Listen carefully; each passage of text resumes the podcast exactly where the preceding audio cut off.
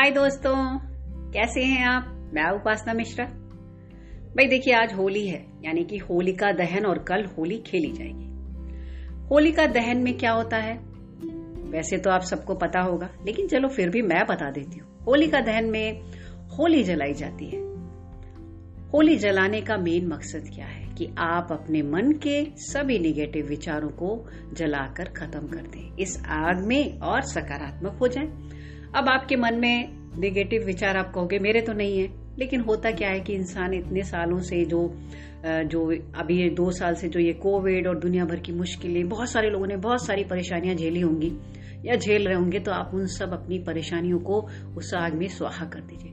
अच्छा जो ये होलिका दहन की जाती है, इसमें जो गाय और भैंस के जो गोबर रहता है, उसके सरकंडे बनाए जाते हैं। वो दीवार पे उसकी जो गाय जो पौटी करती है, उसको ऐसे गोल गोल करके दीवार में छाप छाप करके बनाया जाता है। जब वो सूख जाती है, उसको बोलते हैं सरकंडे।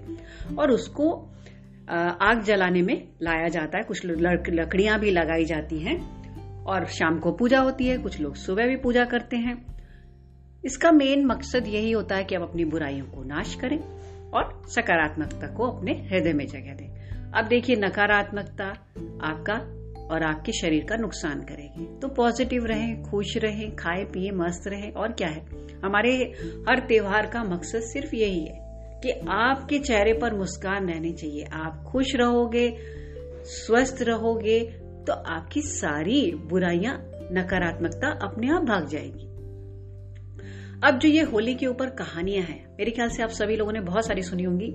एक कहानी यह है कि हिरण्य कश्यप, दैत्यराज जो हिरण कश्यप थे, उन्होंने भगवान का बहुत तप किया। जब तप किया तो भगवान बहुत प्रसन्न हो गए, उन्होंने कहा, भाई, वर मांगो।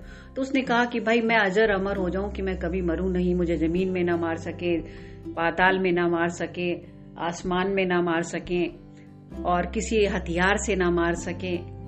और मतलब इस तरह से उसने वरदान ले लिया। तो उन्होंने कहा कि भाई, दिन, रात ये सारे वरदान तुमको दे दिए और वो बहुत खुश हो गया और उसने सोचा कि अब तो मैं भगवान बन गया। अब उसने अपने आप को भगवान समझने लगा। उसने कहा कि सारे शहर में कह दिया कि लोगों से कि भाई, मैं भगवान हूँ और तुम लोग मेरी पूजा करो, मंदिरों को तुड़वा दिया, मेरी मूर्ति की स्थापना करो। उनका बेटा प्रहलाद, वो कहता था कि नहीं, अब राजा हो, मेरे पिता हो, मैं आपका मान सम्मान करूँगा, लेकिन अब भगवान नहीं हूँ। जिसकी वजह से वो कहते थे कि तुम मेरी पूजा नहीं करोगे तो उन्होंने उसको बहुत यातनाएँ दी, सताया, मारा और बहुत कुछ किया। लेकिन वो हर बार जो भी यातना उसे देते, वो उससे बच जाता और भक्ति करना नहीं छोड़ रहा था। तो उन्होंने कहा कि ऐसा करता हूँ कि अपनी बहन को उन्होंने बोला कि देखो, होलिका, तुम्हें तो वरदान प्राप्त है कि तुम आग में बैठोगी भी तो कुछ नहीं होगा।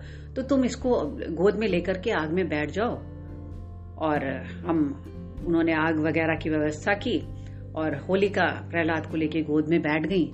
लेकिन हुआ क्या? होली जल गई, यानी होलिका जी का दहन हो गया, यानी कि बुराइयों का खात्मा हो गया, खत्म हो गई और प्रहलाद बच गया। जो भगवान की शरण में होता है, उसका सब कुछ सही होता है, सार्थक होता है।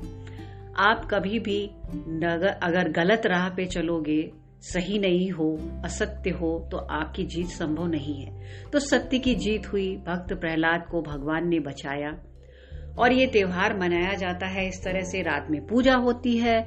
उसके बाद सब लोग सुबह जब उठते हैं तो कुछ लोग गेहूँ की बालियाँ वगैरह भी आग में डालते हैं, जो बाद में एज ए उपहार स्वरूप सबको कुछ दाने देते हैं कि, भाई आप लीजिए और खाइए।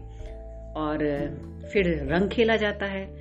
पलाश के फूलों से रंग बनाया जाता है, जो कि आपकी त्वचा के लिए बहुत अच्छा होता है।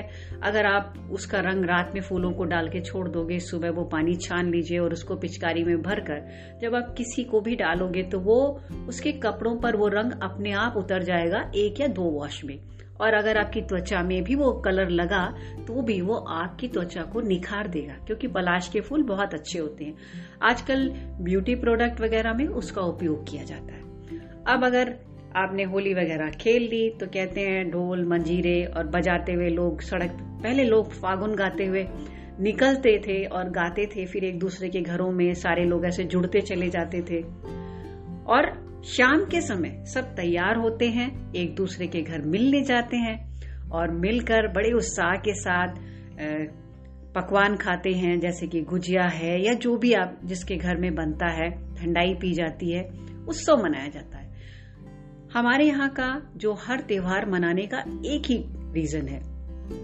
वो ये कि आप एक दूसरे के साथ मिले, जुले, बातचीत करें, क्योंकि देखो, मैं, जो इंसान है, वो अकेला नहीं रह सकता। सद्भावना के साथ एक दूसरे से मिले, प्यार बांटे, और आप सबने तो कृष्ण की होली तो वृंदावन बरसाने की होली सुनी ही होगी। कैसे लठमार होली, और फूलों की होली, कीचड़, और उसकी मिट्टी की होली, और बहुत रंगों की होली, उन लोगों की होली तो बहुत सारी होती है और जो बहुत मशहूर है। कुछ लोग तो पूरे हफ़्ते, कई दिनों पहले से बसंत पंचमी जब आती है, उसके पहले से होली शुरू हो जाती है, रंग शुरू हो जाता है। लेकिन भाई, आज के समय में लोगों के पास इतना समय नहीं होता कि इतने दिनों तक होली खेल सके। तो आप होली खेलिए और रंग लगाइए। लेकिन याद रखिए, अगर कोई आपको मना कर रहा है कि हम होली नहीं खेलना चाहते तो ज़बरदस्ती मत लगाइए। खुश रहिए पॉजिटिव रहिए और ये होली का रंगो भरा त्योहार मनाइए। मुझे धैर्यतापूर्वक सुनने के लिए आपका बहुत बहुत धन्यवाद। Thank you